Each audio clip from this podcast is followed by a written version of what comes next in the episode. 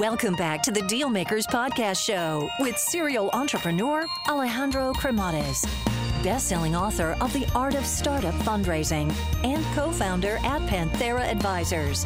In this podcast, we ask our guests about their successful acquisitions and financing rounds. Hey guys, so just a quick overview here on Panthera Advisors as I think it might be of value to you. So, Panthera Advisors exists in order to help founders that are in the process of raising capital or get their company acquired.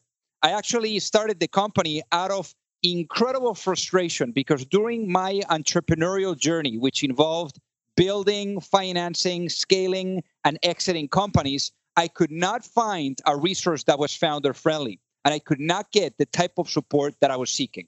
So as a result, I made a ton of mistakes along the way. So if you're looking to raise capital, or you are looking to get your company acquired, or just need some sound financial planning, and you're looking to get the best possible outcome in the shortest period of time, feel free to learn more by visiting us at pantheraadvisors.com or just reach out directly and shoot me a note at alejandro at pantheraadvisors.com.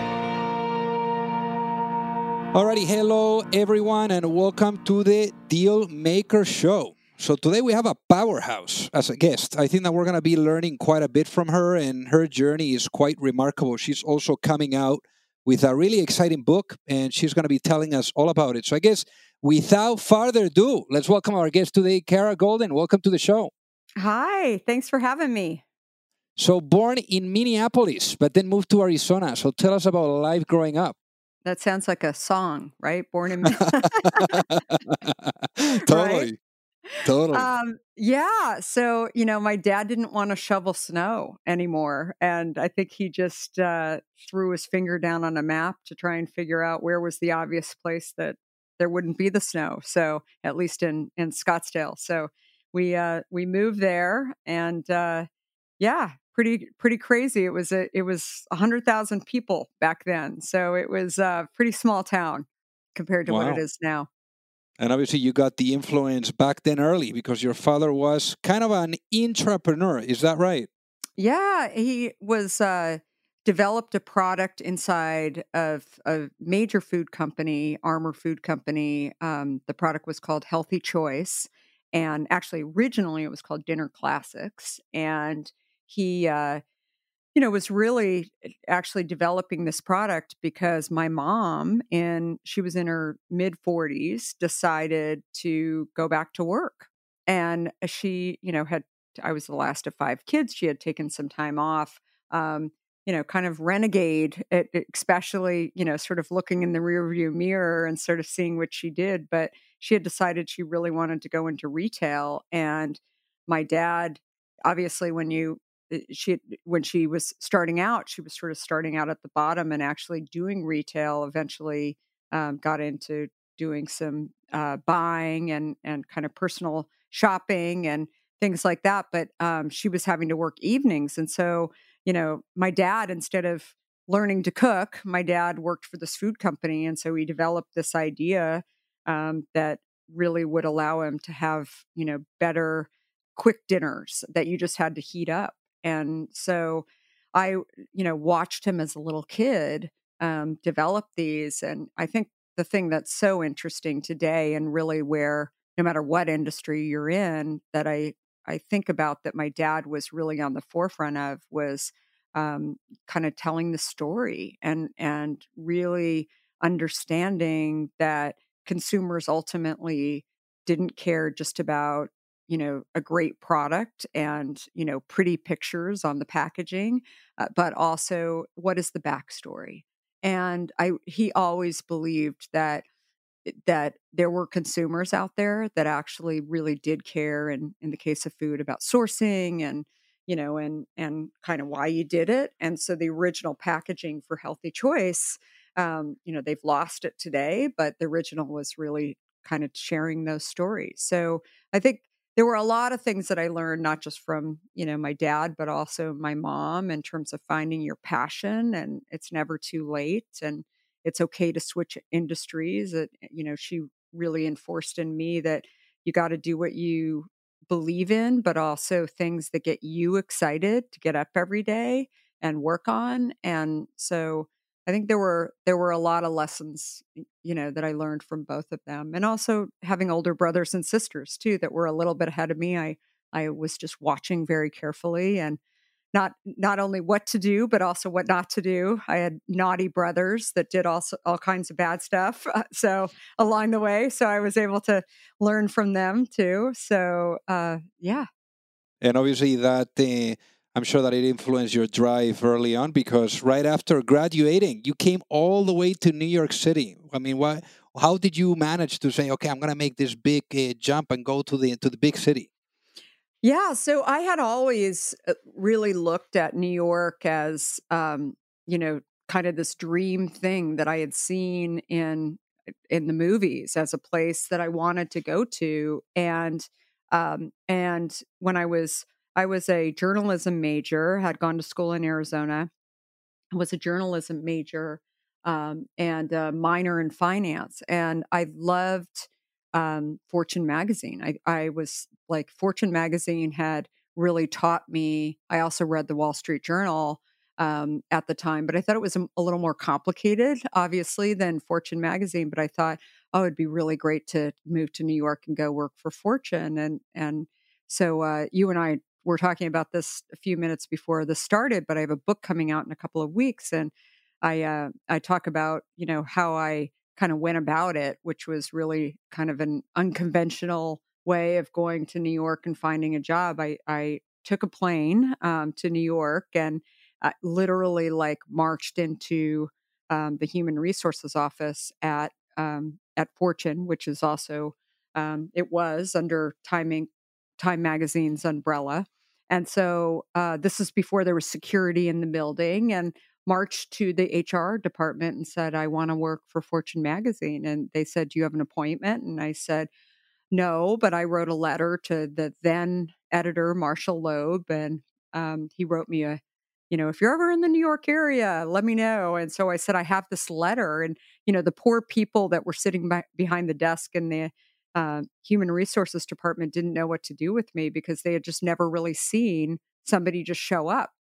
And so I, um, I ended up, the head of human resources came out and said, listen, you know, I think what they meant was if you're ever coming to New York, maybe you should uh, you should reach out to us and let us know. And perhaps there's a way to get an appointment. But um, I you know, wasn't going to take that literally and instead just showed up. And while there was no opportunity in fortune, I said, listen, I'm going back. And the next day, I was wondering if there's anything else in the building. And that's when I got um, an interview and ultimately an opportunity with time in their circulation department. So I think it's a lesson of sometimes we dot too many of the I's and cross too many of the, the T's. Um, and, you know, and it, instead just kind of reach out and try right and yeah. and especially when you do things a little bit differently and you know i think clearly personality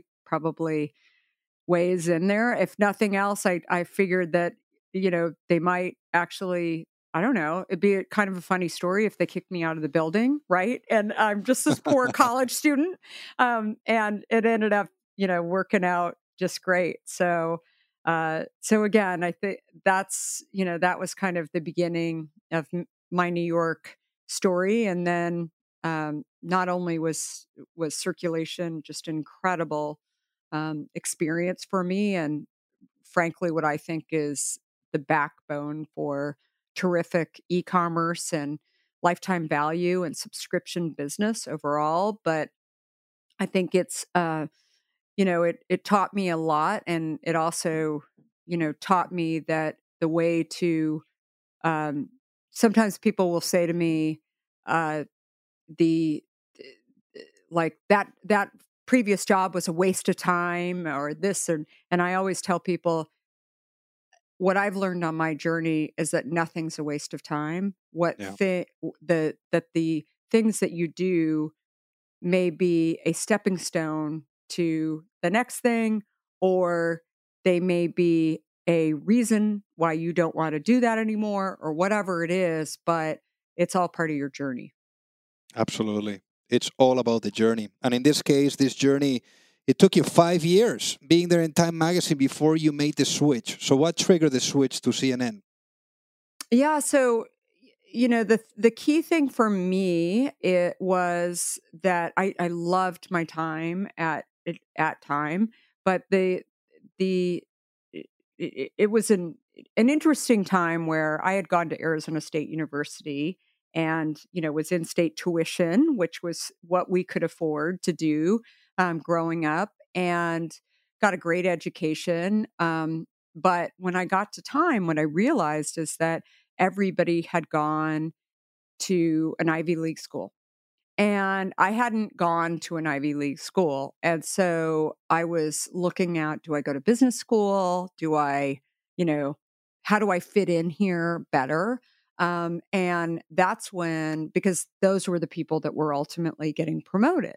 And, um, you know, I think maybe time has changed uh, over time, but I, especially when I was there, it was um, time was really known for kind of having that culture um, there of just very um, super Ivy League and, you know, primarily uh, people who had grown up on the East Coast. And that obviously wasn't me. So I thought when I got a phone call from a headhunter to come and talk to CNN, I saw this gentleman, Ted Turner, who was larger than life and, you know, was clearly not kind of the typical um, Ivy League and and person that was um, kind of bound by um, I don't know. He was swearing. He was, you know, he was very, very different. And and so, but also he was married to a person that I sort of um, really looked at fondly, uh, Jane Fonda. I I had viewed her as somebody that was, um, you know, inspirational, and I thought, if nothing else, maybe I could get a role um, at CNN and and meet Jane Fonda. Like that'd be just so cool along along the way. But um, little did I know that what I was really learning from that environment in particular, and again, it was you know a great great learning. It was kind of CNN had, was just getting going, and um, it was incredible to watch. Um, but the other thing that I learned is that I had worked for two very different cultures. And so when I ultimately decided to start my own company, I think that culture is also, has always been, you know, really kind of important to me because I've paid attention to what I liked and what I didn't like from various cultures that I've worked in.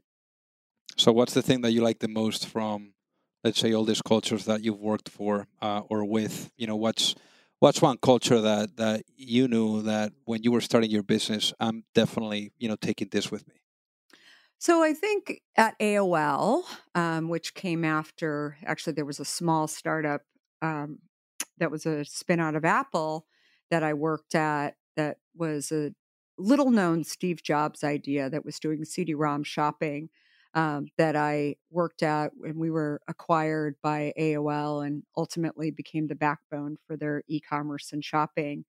Um, but what I learned, and part of it was from 2Market, but then part of it was, um, which was the name of this company, but then part of it was AOL, um, was uh, move quickly.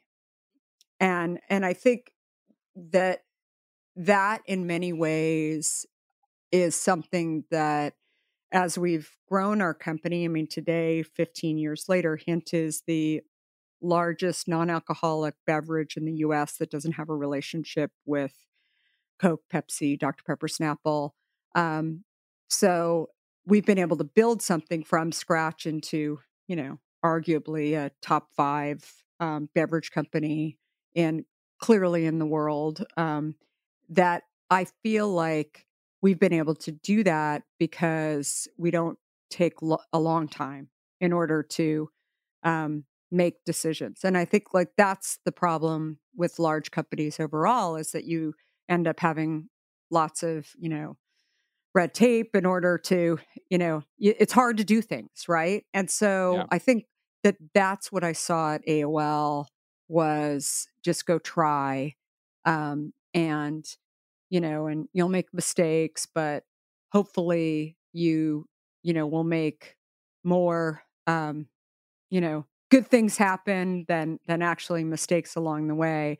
Um but uh, the other cultures too i mean i think cnn was like that to some extent. I felt like the culture at time um was very buttoned up. Everybody was very nice Yeah. um all the time as my I, I think I put this quote on social media the other day. My my boss at time used to tell me like judge people by their actions, not by what they say, because people, um, you know, can be very very nice, but they don't necessarily help you, Yeah. right? Like there's that that kind of culture um, that I th- and and then on the flip side, you know, at CNN, if you didn't do something right, I felt like, um, you know, somebody would run down the hall and start screaming and cursing at you. You would never hear that in these other in you know these other cultures. Um, so uh, again, when I decided to start my own company, I think when you live in lots of different cultures, you're able to kind of pick out the pieces that you like and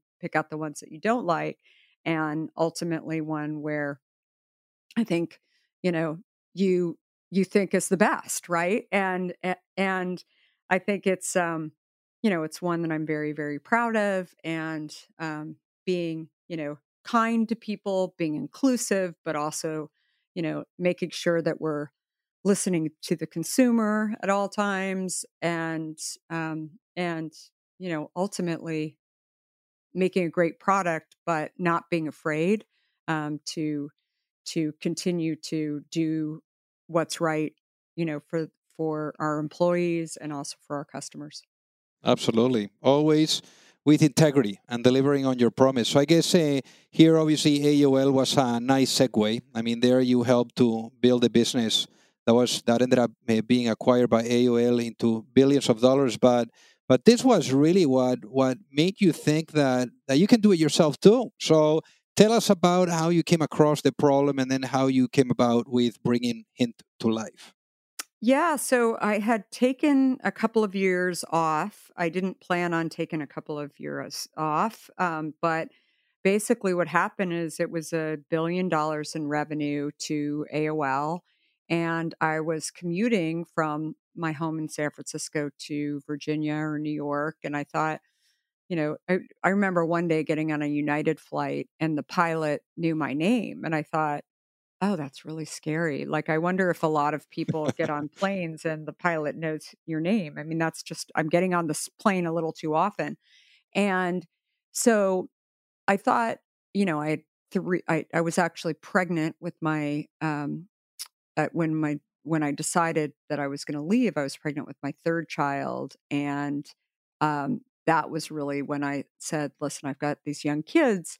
I want to be closer to home in San Francisco. There was plenty of companies that were, you know, going in, in the Bay Area, but um, not as many in San Francisco. There were more, you know, this is like the 02, 03 time period. There were more down in Silicon Valley and like Palo Alto area, which at the time, I mean, I laugh now because it was maybe a half an hour commute. And I was like, I don't want to commute a half an hour. I want to be able to be home with my family and also work and do something. And now that same commute would be easily over an hour. But um, but anyway, that that was really kind of the thinking that I just wanted to do something a little closer to home. And I think for me, um, like a lot of other people, I mean, 9 11 was a time when I, you know, really stopped for a minute and thought, gosh, is this really what I want to do with my life? If there's no tomorrow, am I actually doing something that is, you know,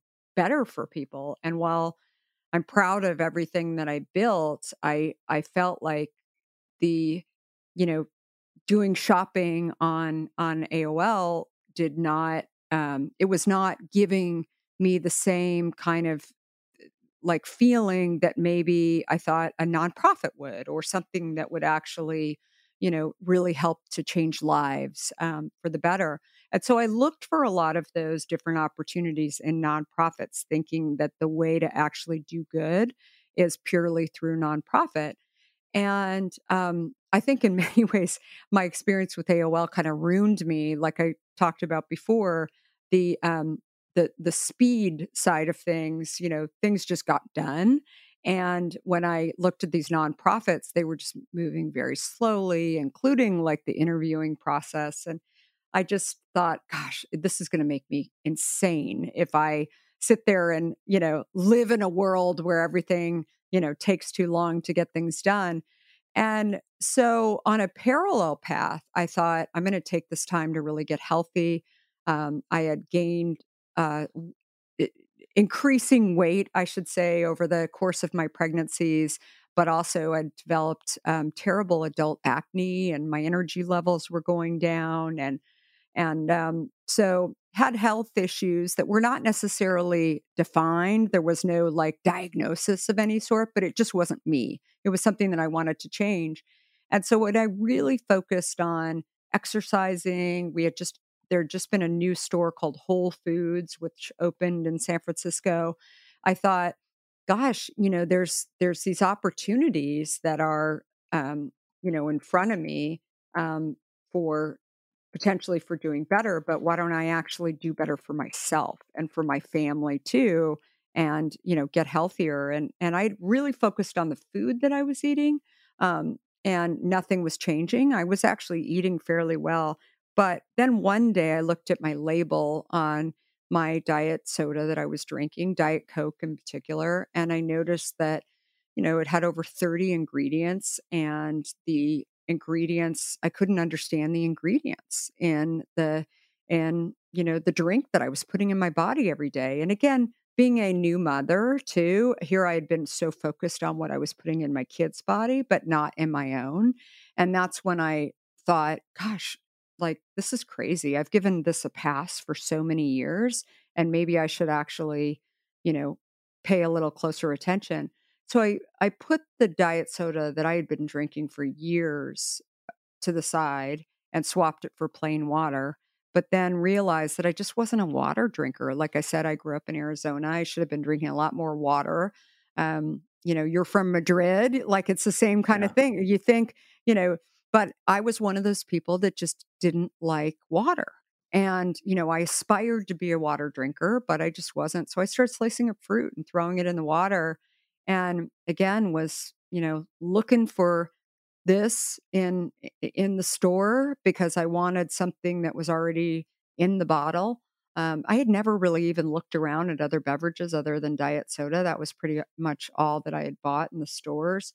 And that's when I realized that all of these things that were called water that had some kind of flavor in it were either filled with sugar. Um, vitamin water was out on the market, and vitamin water's original product had more sugar in it than a can of Coke, um, which didn't say that on the label. Like it seemed to me like vitamin and water, it shouldn't really be, you know, unhealthy at all and um, and that's when I really realized how the decks are so stacked against consumers to actually figure out what they're buying in stores, and particularly around the drinks. And um, and while I was going through this process, a couple weeks into just drinking water with some fruit in my glass, I ended up losing over 24 pounds in two and a half weeks. Like it was literally melting away.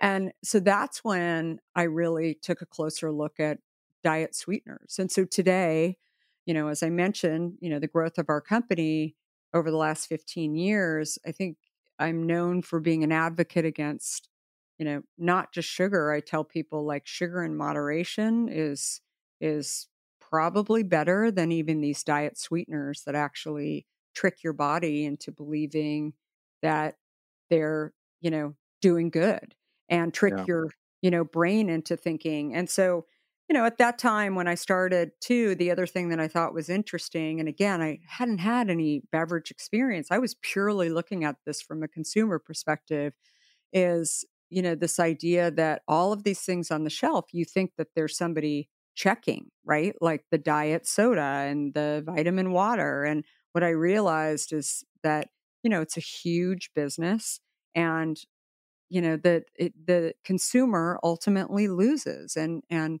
things like type 2 diabetes were 2% of the population when I started HINT. Today it's 40 to 45% of the population has type 2 diabetes or prediabetes and most of those people that are you know diagnosed with this you know horrible disease are um, you know claiming to drink zero zero calorie things. So why haven't we put the connection together around these diet sweeteners and health?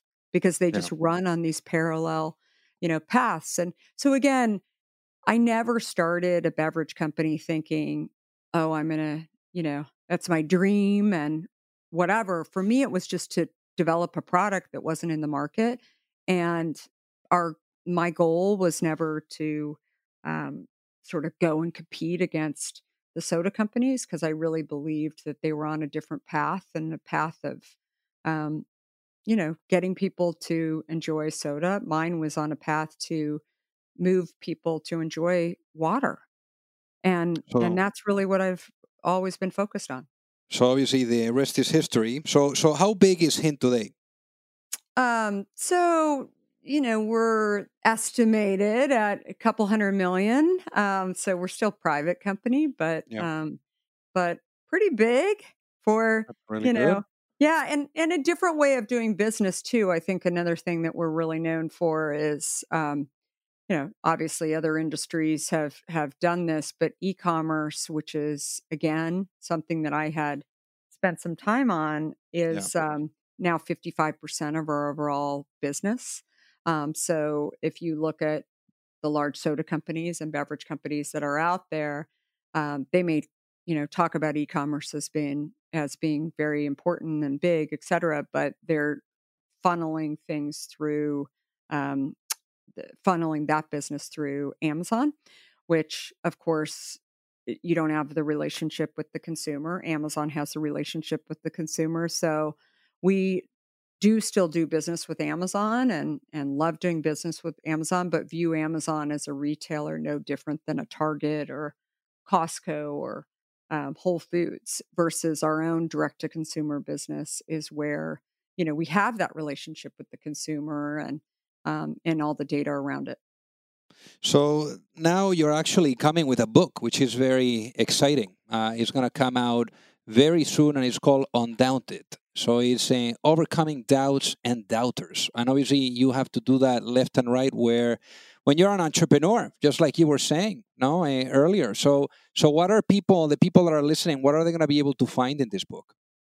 Yeah, so I decided to write the book because in in my travels and and speaking um, commitments throughout the past few years, what I noticed is that you know you always have like a q&a session or usually you have a q&a session at, at the end and people would you know stand up and ask me these questions and and almost make statements in in the questions and sort of eh, you know wondering either how i how i did it or um or should they do it and usually they would also say things like unlike you I have fears, I have doubts, um, you know, all of all of these things that I actually did have, and what I fundamentally believe most people have. And and one day, a couple of years ago, I responded um, that I felt like the key difference between me and them or people that feel this way is that I try and that I don't actually allow walls to get too big in front of me.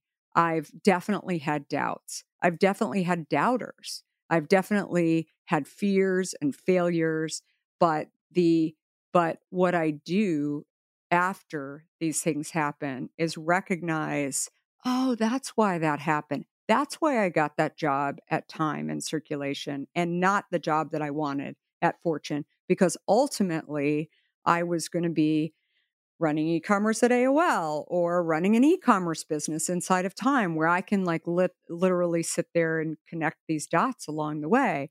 And so I felt like I, I was writing this book for four years on all my travels, building Hint.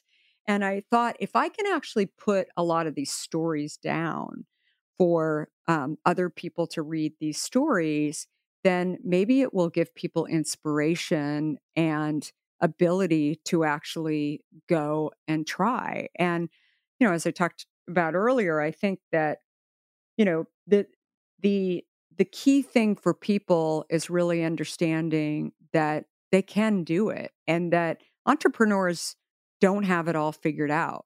I mean, if you talk to, eh, you know, any entrepreneur who's done something incredible in any industry, they didn't have, you know, these are the five things that you need to go do and then you're going to go and build you know this incredible company instead they just went and tried and they were super aware um, i think another thing is Sheryl Sandberg um, who reviewed the book early on said to me um, that you know the key thing is is that you didn't really pay attention to the fact that you could fail. Instead you just kept going and you kept trying and then you were gaining these wins along the way and so i think like that it's it's just it's so needed and especially you know we're recording this obviously hopefully coming out of covid right? We're we're really um you know trying to be optimistic but um i think like the key thing for so many people today even if you don't choose to be an entrepreneur is the idea that you um you know that sometimes it's it, you get in front of you or you get in your own way i should say right? Like it's it's um you know it's not that you can't do something it's that you've told yourself that you don't have permission to go try. But when you hear many people who have founded company stories um, you know you'll see that they didn't have it either. And and also i think another piece of this too is that it's um, i think entrepreneurism has been glamorized over the years and um, a lot of people don't really hear the hard stories. And i often i spend about five hours a week um, mentoring other entrepreneurs and what i say to people is there's way easier ways to make money.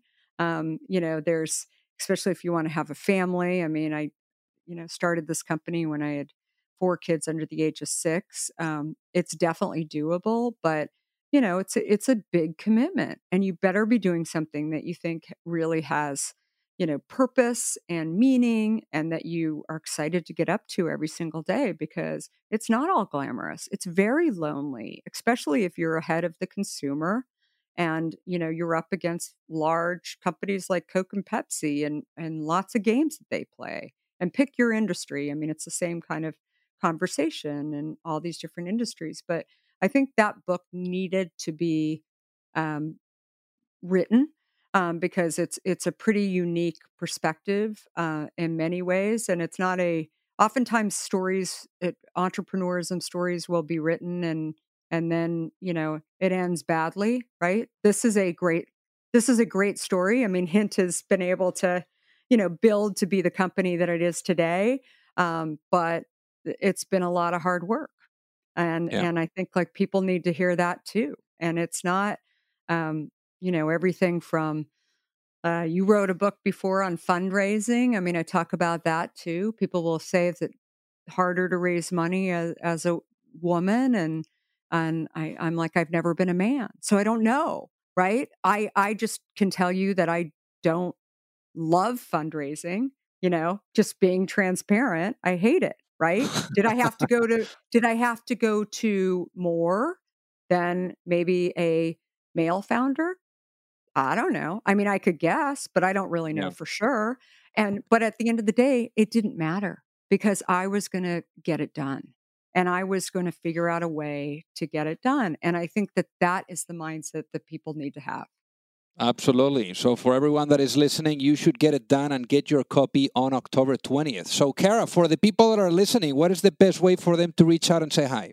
Yeah, uh, on all social channels, Kara Goldin. That's K A R A G O L D I N. And yeah, and the book's in pre order right now on Amazon. It's also on our um, site at um, my same name as well. So, karagoldin.com. Amazing. Well, Kara, thank you so much for being on the Deal Maker Show today. Thank you for having me. If you like the show, make sure that you hit that subscribe button. If you could leave a review as well, that would be fantastic. And if you got any value either from this episode or from the show itself, share it with a friend. Perhaps they also appreciate it. So also remember that if you need any help, whether it is with your fundraising efforts or with selling your business, you can reach me at alejandro at pantheraadvisors.com. You've reached the end of another episode of the Dealmakers Podcast. For free resources and materials, head over to alejandrocremades.com. Thank you for listening and see you at the next episode.